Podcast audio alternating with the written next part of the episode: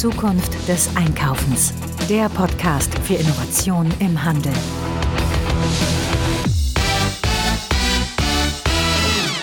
Ja, herzlich willkommen zu einer neuen Folge unseres Retail Innovation Radios. Mein Name ist Frank Rehme. Ich beschäftige mich schon seit vielen Jahren mit dem Thema Innovation und Innovation im Handel. Hab früher bei Metro den Innovationsbereich geleitet und bin aktuell Geschäftsführer eines Unternehmens, das GMV-Team heißt und das Kompetenzzentrum Handel vom Bundeswirtschaftsministerium. So, und heute geht es um ein hochinteressantes Thema, nämlich Innenstädte und junge Leute. Wir haben in der Vergangenheit ja festgestellt, unter anderem auch in solchen Studien wie Vitale Innenstädte, dass die Altersklasse derer, die wir in den Innenstädten antreffen, ähm, ja häufig weit über 40, in manchen Städten sogar über 50 ist. Das hat damit zu tun, dass wir natürlich ein paar kleine Fehler auch in unseren Betrachtungen haben, weil man muss natürlich immer schauen, wann werden so Umfragen gemacht.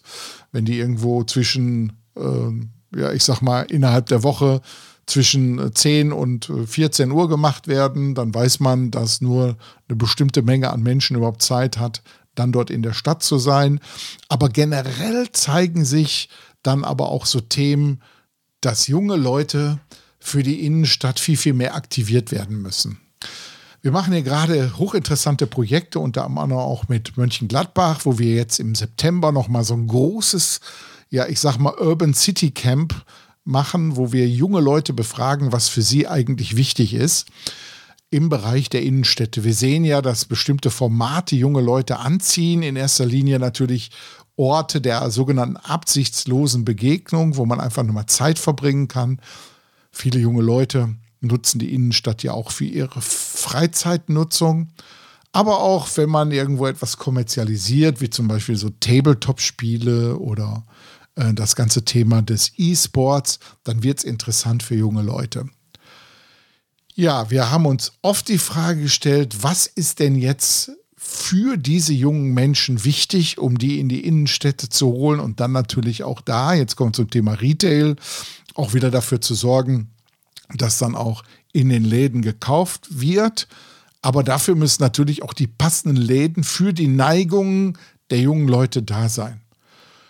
Und wir haben Ausschau gehalten und sind da auf einem hochinteressanten äh, Professor gekommen, nämlich unseren lieben Professor Hesse, den hatten wir hier schon mal im Podcast. Der hat Untersuchungen gemacht zum Thema lokale Online-Marktplätze.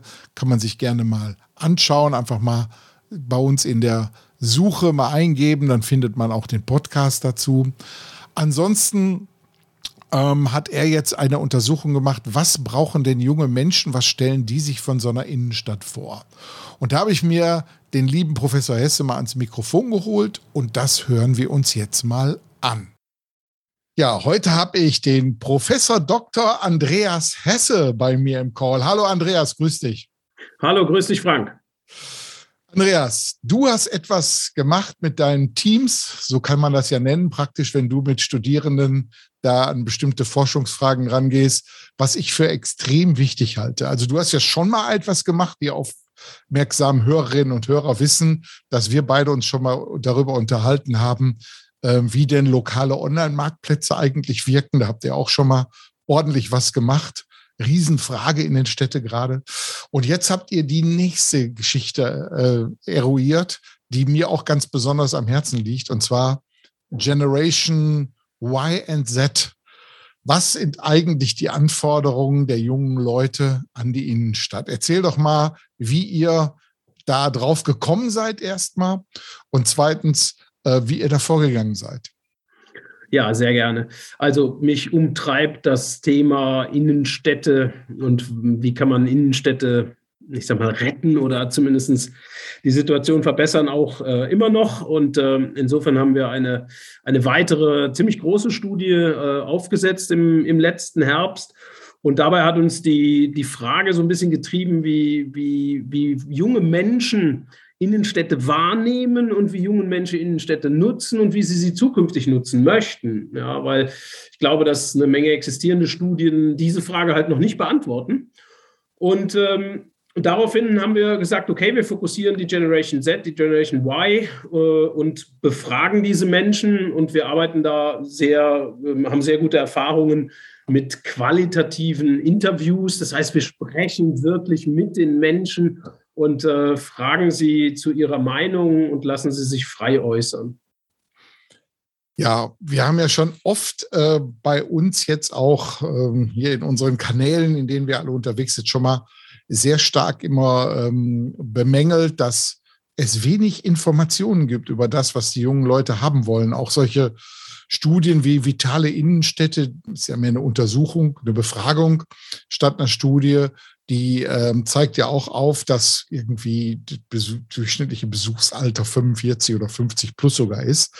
Also ähm, haben wir eigentlich äh, die Innenstädte den Senioren überlassen oder gibt es auch bestimmte Anforderungen von jungen Leuten, die man damit berücksichtigen muss. Und die habt ihr rausgefunden, ne? Ja, das war genau auch unsere Wahrnehmung. Ja, also so die, die, wenn man eine normale Passantenbefragung macht in einer Innenstadt, auch das habe ich ja schon mit Studierenden gemacht, ähm, dann erreicht man halt äh, nicht junge Menschen. Ja, weil je nachdem, wann man sich dorthin stellt, äh, trifft man gar keine jungen Menschen an. Ja, das heißt, wir sind in verschiedene Städte gegangen, ähm, zu ganz unterschiedlichen Zeiten, an ganz unterschiedliche Orte, vor Schulen, auf Schulwegen, an Bushaltestellen, aber auch in den Fußgängerzonen, um eben diese jungen Menschen zu erreichen. Und wir hatten eine zweite äh, Facette, die uns so ein bisschen, äh, sagen wir mal, eine Annahme, die wir hatten, dass die Befragten vielleicht unterschiedlich antworten in unterschiedlichen Städten, je nach Größe. Deswegen sind wir in eine recht kleine Stadt gegangen mit ungefähr 20.000 Einwohnern, eine eher Mittelstadt äh, und eine größere Stadt. Und ähm, da habt ihr Forschungsfragen gestellt. Ich habe die gerade hier parallel mal offen. Ne? Wie erleben und nutzen junge Menschen der Generation Y und Z deutsche Innenstädte? Das war die erste. Dann welche Rolle spielt dabei die Digitalisierung? Das finde ich ein total heißes Thema. Ja. Welche Erwartungen haben die Generation Y und Z an zukünftige Innenstädte und innerstädtische Anbieter? Dann die vorletzte, wie unterscheiden sich die Bedürfnisse und Erwartungen der Generation und welche Unterschiede ergeben sich durch das Lebensumfeld, also ländlich, suburban und urban? Und jetzt kommt die große Frage, was wollen junge Leute von so einer Innenstadt? Sind die überhaupt darauf trainiert, konditioniert, eine Innenstadt erleben zu wollen überhaupt oder datteln die nur zu Hause rum? Also dazu kann ich nur sagen, ganz klar, ja, auch junge Menschen sagen, dass sie weiterhin in Innenstädte gehen möchten. Äh, auch junge Menschen sprechen über Einkaufserlebnisse. Ähm, und es ist nicht so, dass sie nur zu Hause rumdaddeln, ähm, natürlich ist es so, dass sie alle daddeln und dass sie alle E-Commerce nutzen und dass äh, der Wettbewerb nur ein Klick weg ist. Aber sie genießen auch ähm, den Flair in Innenstädten äh, sogar so ein bisschen. Wir hatten einige Hinweise, dass es so etwas wie Entschleunigen äh, als, als ein Nutzungserlebnis in Innenstädten geben kann. Äh, und das war zum Teil wirklich überraschend. Was mich aber ehrlich gesagt am meisten überrascht hat, ist, dass die jungen Leute das, das gar nicht so die reden gar nicht so viel über Digitalisierung und Online. Ja, sie haben eigentlich ein sehr, sehr ganzheitliches Bild von, von Innenstädten über Mobilität, Nachhaltigkeit, auch Digitalisierung, auch Nutzungserlebnisse. Aber es ist wirklich ein sehr, sehr ganzheitliches Bild und man kann gar nicht so, so tief in eine so eine Facette wie Digitalisierung reingehen. Ja, da hätte man ja jetzt gedacht, dass äh, gerade bei dem Thema Digitalisierung ähm, junge Leute irgendwie sagen, wir wollen eine Stadt-App haben, einen lokalen Online-Marktplatz oder solche Dinge alle. Aber ähm, da sind die gar nicht so unterwegs, oder? Nee, also bei Digitalisierung geht es dann eher, äh, sag ich mal, konkret um Bezahlmöglichkeiten. Es geht eher konkret um, ja, sag ich mal, verlängerte äh, Regale. Das heißt, als alles im Zweifel, wenn es nicht vorhanden ist, bestellbar ist. Auch mal Verfügbarkeitsprüfungen. Äh, aber auch, was, was, was ich äh, toll finde oder, oder sehr spannend fand, ist, dass sehr stark so eine Integration gefordert wird. Ne? Also sie, sie hätten dann schon alles gerne in einer Anwendung, also bezahlen, parken, Gutscheine, irgendwelche Bonuspunkte. Ja, also man merkt schon, dass das Thema Convenience, also einfache Anwendungen, da eine ganz große Rolle spielen. Die sind das nicht mehr gewohnt, dass sie jetzt für alles eine eigene Karte dabei haben müssen und hier nochmal einen Voucher ziehen und da gibt es jetzt nochmal andere Öffnungszeiten. Das verstehen die gar nicht. Ja, da, da, da reden wir öfters immer von diesem digitalen Alltagsbegleiter, in dem alles äh, zusammen ist. Ne? Und ich glaube, darum geht es ja letztendlich auch. Ne? ja, einfach. Es muss einfach sein, einfach anwendbar. Ähm, und dann ist Digitalisierung auch ein, auch ein Mehrwert. Ja. Ja, und genau um Mehrwerte geht es ja da immer. Was mir aufgefallen ist, ist etwas, da ist, glaube ich, ein riesen Generationenkonflikt. Und zwar habt ihr herausgefunden, dass im Bereich der Mobilität die E-Scooter ganz besonders gefragt sind. Ne? Ja. Und wenn ich mir die Leserbriefe hier in unserer Düsseldorfer äh, Zeitung angucke, dann wird über diese E-Scooter ja hergezogen, natürlich vornehmlich von alten, ähm, älteren Menschen, ne? Ähm, dass äh, die E-Scooter ja nicht als Transportmittel, sondern nur zum Spaß benutzt werden. Äh, ich weiß nicht, warum wir verbieten sollten, Spaß zu haben. Äh, kleine Bemerkung am Rande.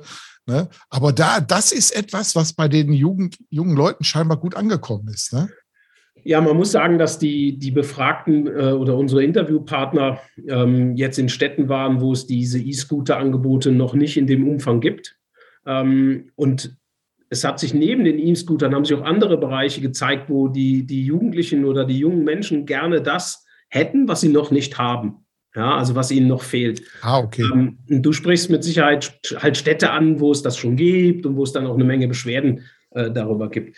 Aber ähm, ist auf jeden Fall ein Thema, ja, und ist auf jeden Fall eher ein Thema, je größer die Städte sind. Ja, weil in, die, je kleiner die Städte sind, äh, kommen die Leute sowieso mit dem Auto hin. Ja, und da, da gibt es auch keinen großen Bedarf, dann vom, weiß nicht, vom Bahnhof in die Innenstadt zu kommen. Aber selbst eine Stadt wie Koblenz, ja, ein bisschen über 100.000 Einwohner, ähm, das war schon sehr deutlich. Ja, also mhm. da kommen Menschen halt äh, mit, mit, Bahn, mit, der Bahn hin und vom Bahnhof in die Stadt. Ja, wäre halt ein E-Scooter perfekt.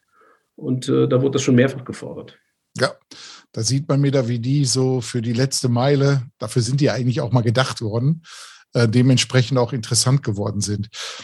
Jetzt habe ich mich ähm, in einer Arbeitsgruppe, haben wir uns mal sehr, sehr stark mit dem Thema, was junge Menschen auch beschäftigen. Da ging es darum, die, wie können wir Großimmobilien in der Innenstadt, sprich alte Warenhäuser und so weiter neu nutzen.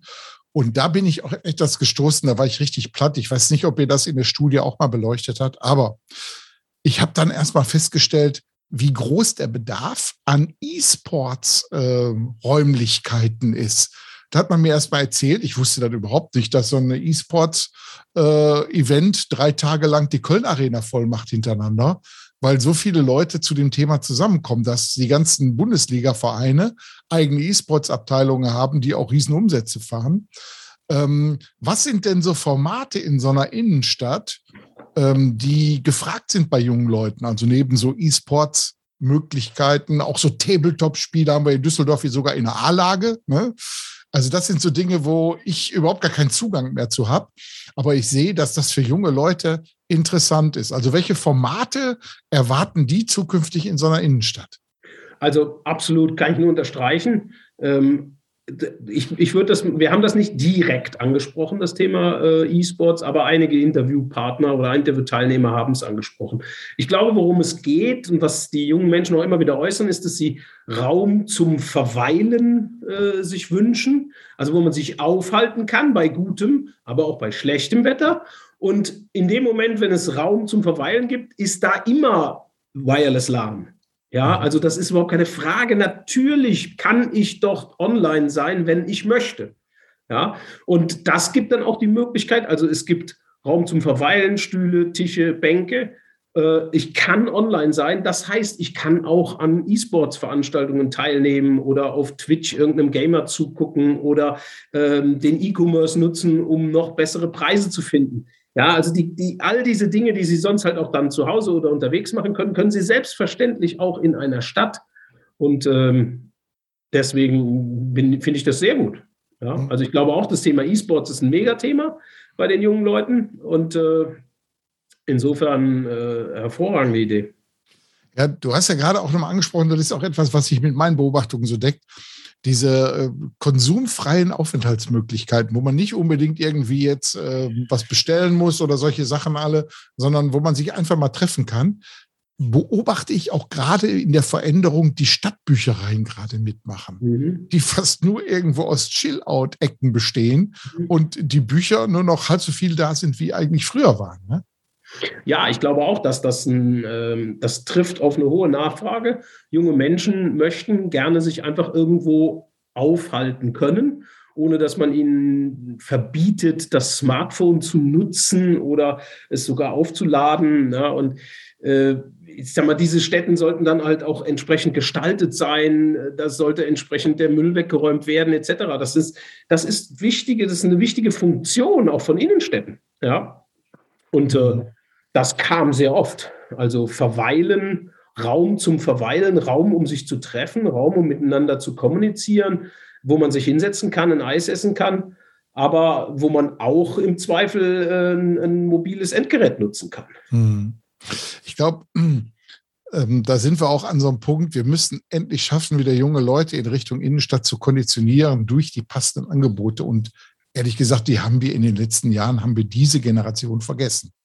Ne? Ist so mein Eindruck, den ich so überall sehe. Ne? Ja, oder ich sag mal, die Alternative äh, Online-E-Commerce, mobiles Endgerät, äh, hat sie halt eben nicht vergessen, sondern spricht sie ganz gezielt, sehr direkt und sehr geschickt und sehr erfolgreich an. Und das Thema Gaming und E-Sports ist, ist dabei ein, ein, sehr, sehr gutes Beispiel. Ja, und mhm. ähm, ganz ehrlich, es geht dir wahrscheinlich wie mir auch, wenn man mit Städten spricht, äh, hat man immer noch das Gefühl, man müsste jemand überzeugen davon, dass es E-Commerce weiterhin geben wird, dass WLAN in einer Stadt eine Selbstverständlichkeit ist, dass digitale Bezahlmöglichkeiten auch eine Selbstverständlichkeit sind. Also ich rede da oft immer noch gegen Wände und äh, das ist natürlich, das sind natürlich hohe Barrieren. Ja. Also das hat, das hat aber damit zu tun, dass Digitalisierung noch nicht so wirklich Einzug in den, ja, den den Beobachtungsrahmen der Stadtverantwortlichen, um da mal vorsichtig auszudrücken, ne, noch nicht richtig Einzug gefunden hat.